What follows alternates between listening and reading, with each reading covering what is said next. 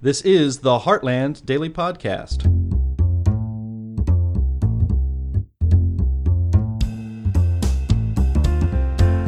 The other day, Heartland Institute editorial director Chris Talgo was a guest on The Absolute Truth with Emerald Robinson on Lindell TV.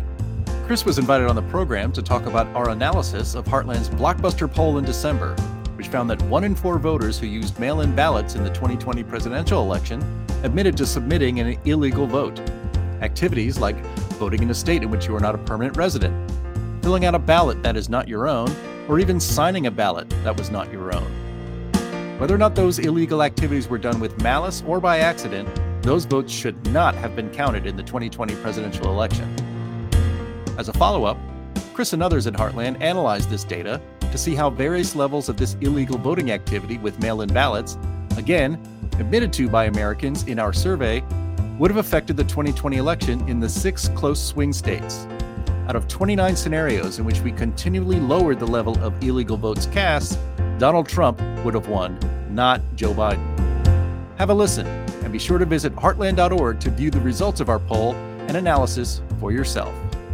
What can you tell on national television on 60 Minutes right now? What can you tell the American people about the integrity of the 2020 presidential election in the state of Georgia? I would tell everyone that Georgia has a verifiable paper ballot which means that when you rescan the ballots and when you do a hand recount, it did two things. It verified the count, but it also then verified the accuracy of the machines so that our machines did not flip votes. Then we also had a, a new online absentee ballot portal, which was photo ID, and over 70% of the people that used it on the runoff election used that form. And so that was secure. We never got rid of signature match. We actually did double signature match. When you applied for your absentee ballot, you had to sign your name and we matched that signature. We verified it. Then when we sent you the ballot, when the county sent you the ballot and, they, and you sent it back on the outside of your envelope, we verified that signature. So your signature was matched twice. We had safe, secure, honest elections. That was our old pal, Georgia's Secretary of State, Brad Raffensperger, repeating the big lie that America's elections in 2020 were the most secure in history. Yet, as you've seen throughout this program, Raffensperger's claims are simply untrue. And now a Georgia court is adjudicating claims that the electronic voting machines themselves are easy to hack. Our elections in 2020 were not safe or fair, least of all in Georgia, whether it be the possibility of corrupted voting machines or the very easy to see ballot stuffing schemes orchestrated by the Democrats and their allies. The 2020 election was a purposeful disaster by design under the guise of making everyone safe from COVID. Election authorities in the run up to the 2020 election changed the way that America conducts its sacrosanct elections.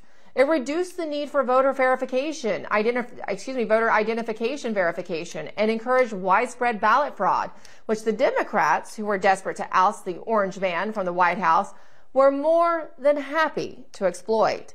And now we have the proof that the fix was in. A mind-boggling survey, survey was conducted by the Heartland Institute and Rasmussen, which determined that a shocking one in five voters admitted to committing voter fraud in 2020. I say it's mind-boggling because I can't figure out what's scarier. That so many Americans gleefully helped the Democrats to rig the 2020 election or that so many of them happily admitted to it. More unnerving is the thought that there are probably many more people who committed voter fraud but simply refused to admit it to inquiring pollsters.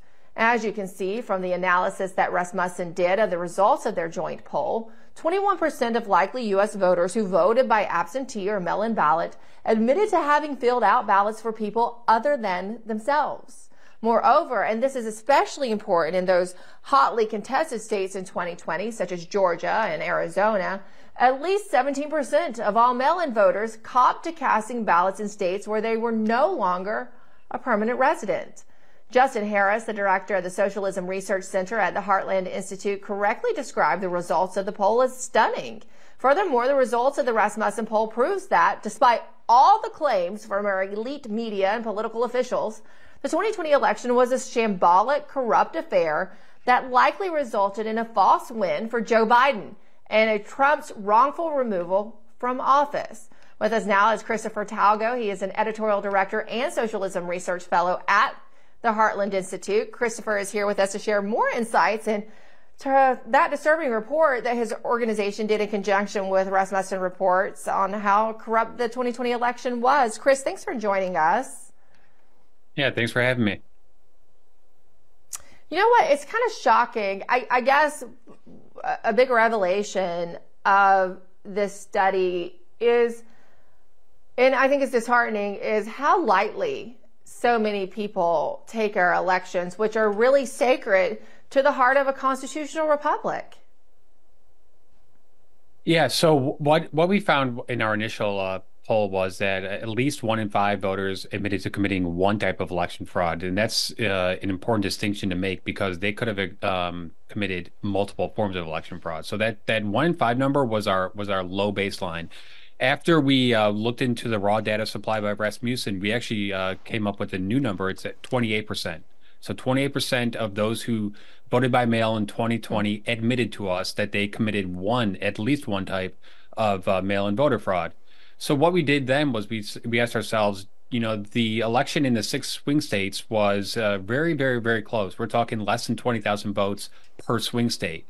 So we took the data that uh, Rasmussen supplied us, and then we applied it to the uh, the mail-in uh, voter data that these states, you know, have on record, and we we just extrapolated the the numbers and said, well, you know, if 28% you know committed uh, election fraud what would that have translated in terms of the mail-in uh, vote in those in those states?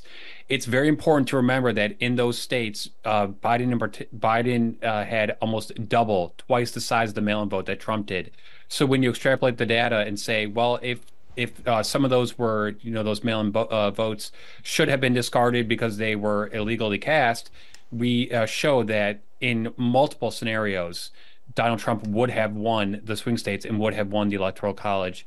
The paper goes into uh, you know intricate detail here, but what I want the uh, listeners to understand is, even if we said that uh, the the mail uh, the fraud rate was the same on both sides, Trump still wins. And then even if we say that the, that the mail-in uh, voter fraud levels were much lower than the Rasmussen uh, poll says, he still wins. So under a variety of scenarios, Trump would have won the 2020 election had mail-in voting fraud been prevented from occurring. Before we get to the rest of this podcast, I wanted to let you know about two fantastic live podcasts Heartland produces every week. We'd love for you to join us every Thursday at 1 p.m. Eastern, noon Central, live for our flagship In the Tank podcast. You can watch on the Stopping Socialism TV channel on YouTube, where you can participate in the show in the chat with other fans and also ask questions that we'll address on the air and put up on the screen. And every Friday, also at 1 p.m. Eastern and noon Central Time, you can go to Heartland's main YouTube channel. Just search for the Heartland Institute on YouTube for Climate Change Roundtable. Heartland's climate team of Anthony Watts, Sterling Burnett, and Linnea Lueken cover the crazy climate news of the week, debunk mainstream media myths about the so called climate crisis, dig into energy policy, and much more. The show also often features guests that include some of the leading climate scientists and energy policy experts anywhere in the world. There is no show like it anywhere. So become regular live viewers of both of these programs if you are interested in smart, lively, fun, and interactive conversations. We hope to see you there every Thursday and Friday afternoons at 1 p.m. Eastern and noon Central at the Stopping Socialism TV channel and the Heartland Institute channel on YouTube. Oh, yeah, we're also on Rumble. See you there. And, and this is simply looking at the mail-in mail-in voting fraud. We're not even getting to some of the other issues that surrounded the 2020 election. So mm-hmm. I, I, guess that is also another aspect of this that is extremely shocking because you're looking at just one one facet of a lot of problems in the 2020 election, whether it be you know change in rules, extended dates, all this, and just looking at the mail-in ballots. Did that surprise you? We were surprised. We thought that the uh, the number was going to be in the ten percent range, and when it came back at you know our initial uh, number was one in five, and then upon further analysis, it was actually twenty eight percent. We still think that that is a a lower number. Uh, keep in mind that we asked the, the the poll questions in late twenty twenty three. That's about three years after the election occurred. We waited a you know a long time because we thought that people would be uh, more prone to be honest, you know, that far out as opposed if we had done it, you know, in a month, couple months after the election. So the th- these this is self admitted. Uh, we we we have no reason to believe that they're lying about this, and you know, common sense says that it was probably a little bit higher. And what does this really say about uh, CISA itself knew that there was no need for mail-in ballots, the increase in mail-in ballot due to the COVID pandemic, that it wasn't going to cause widespread uh, illness or or put anyone in danger, and yet they continued to allow this narrative that there had to be mail-in massive mail-in um, voting, and, and, and, in fact, we now know, um, based on a, a, lot of reports, and we actually talked about one earlier today, that they that they censored anyone, even in the lead up. And I was one of those people they censored in the lead up to the 2020 election, and certainly, most certainly afterward, that questioned how bad the mail-in ballots were to the outcome this is pretty damning for the government agency that says this is the most, it was the most secure and safe election in history and continues, continues to have their hands all in our elections in the introduction, we go into uh, great detail as to how many uh, media officials and uh, you know government officials uh, just kept you know scolding us that this was the most safe and secure election, and if you you know if you question it, you're an election denier, you're wacky, you have you know no standing whatsoever. That is just simply not true, and we actually go and uh, spent a lot of time digging up reports uh, from the early 2000s all the way up to 2020, in which the New York Times, the Federal Election Commission, and many other sources said mail-in voting is really, really prone to uh, to to be fraudulent. We should really uh, discourage that as much as possible. But uh, you know, Emerald, another really important thing is that in the lead up to the 2020 election, as we showed in, in the paper, every single swing state every single state went out of their way to unconstitutionally change their voting rules. This was supposed to be only done at the state legislature level. However, secretaries of state and others in these states went out of their way to make it so much easier to commit voter fraud by mail. And it's also important to understand that they um, mass mailed these ballots based on notoriously inaccurate and outdated voter rolls. Voter rolls, as we've shown, are not cleansed annually, which they should be. And that means that a flood of ballots, we're talking tens of millions across the nation, went to people who no longer lived at that residence.